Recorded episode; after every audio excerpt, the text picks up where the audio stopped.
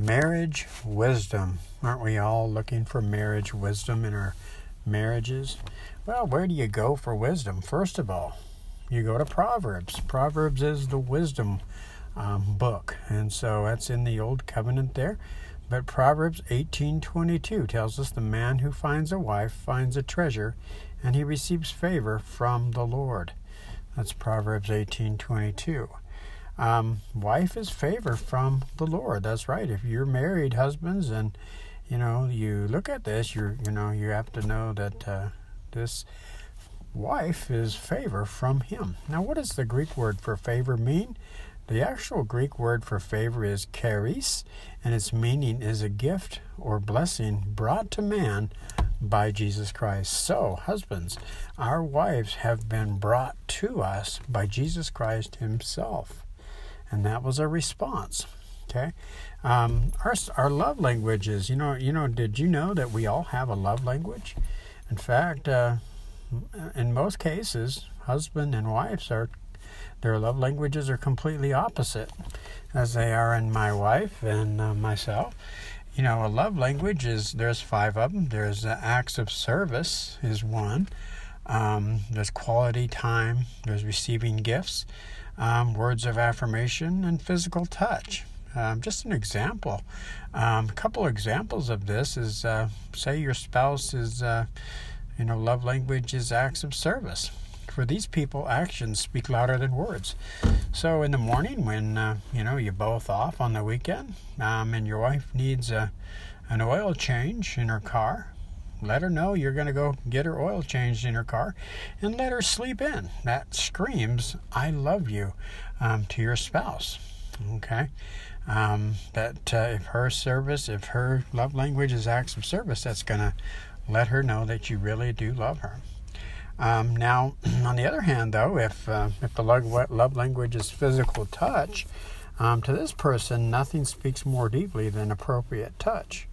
And so a lot of times just a touch, you know, and and uh, reassuring, uh, you know, that person um, in their marriage um, that you're there for them is huge, and uh, that screams that you um, are telling that person that you love them, and that's what they get from that if their love language is um, physical touch. But again, there's five of them, and um, so, wisdom, you know, it's the ability to see people, events, and situations as God sees them. In the book of Proverbs, Solomon's going to reveal the mind of God um, in matters high and lofty and in common, ordinary, or everyday situations. Um, the uh, Apostle Paul um, is going to encourage us with uh, a word here.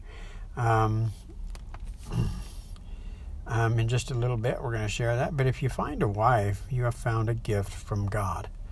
Okay? God shows us how good He is. And uh, the way He shows us how good He is is uh, by giving the man a wife. Favor. The Hebrew word for favor, let's take a look at that. The Hebrew word for favor is the grace of God. The word grace literally means gift. Okay, so of course we um, want to look at the grace of God. We're forgiven, we're right, we're loved unconditionally by our Heavenly Father as born again uh, believers in Christ, given the right to be called children of God by grace through faith in Jesus Christ. This is not a not of works, it's a gift. And so Ephesians 2 8 tells us we are saved by grace through faith, not of works. It's a gift from God. Okay? And uh, you know, a spiritual application, God allows marriage to mature us. That's right. Did you know marriage was maturity? It's a maturity class. And so if you're used to living a carnal Christian life, you know, and you're a married couple and you're Christian, um, get ready for some pressure um, and some problems in the marriage because God has to use problems. Um, you know, He doesn't cause problems. We know there was a fall in the garden, but you know, there is problems, and God will allow, use, and permit problems to uh, mature the body of Christ in the marriage. And so we want to take a look at Second Corinthians. Um, the Apostle Paul is writing here in uh, 2 Corinthians 13 11. He says, Dear brothers and sisters, I close my letter with these last words Be joyful, Grow to maturity. Encourage each other. Live in harmony and peace. Then the God of love and peace will be with you. Remember, marriage is, is tough. It's a given. Um, this list covers most of the common troubles, but your situation is unique, and the key point here is to face the hardship, whatever kind of struggle it is, together with your wife. You know, someone once said marriage is like rubbing both hands together. It reminds us of affliction. When we look at the definition of affliction, um, the Greek word for affliction, um, its meaning is pressure that constricts or rubs together. And so that's why we describe marriage as um, rubbing your hands together. Um, the two become one.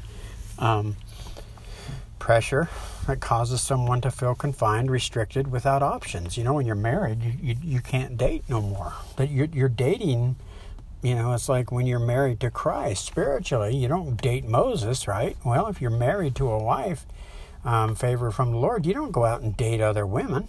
You know, that's just wrong.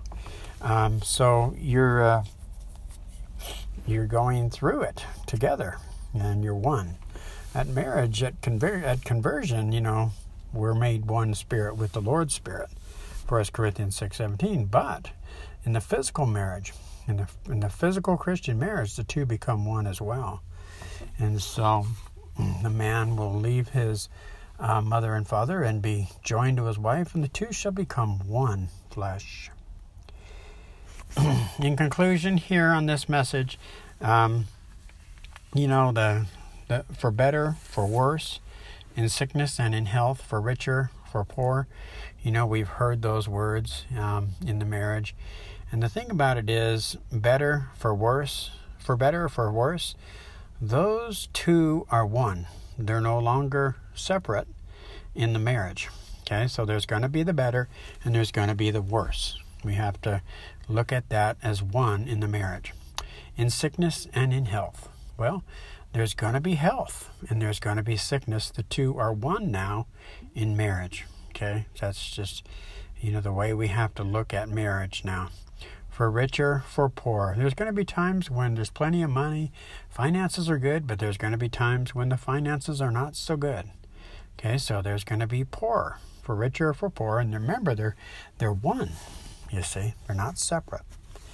Pastor, a friend of mine, uh, did our premarital counseling and uh, told our wife, told my wife and myself um, this. He said, you know, marriage is found in the Bible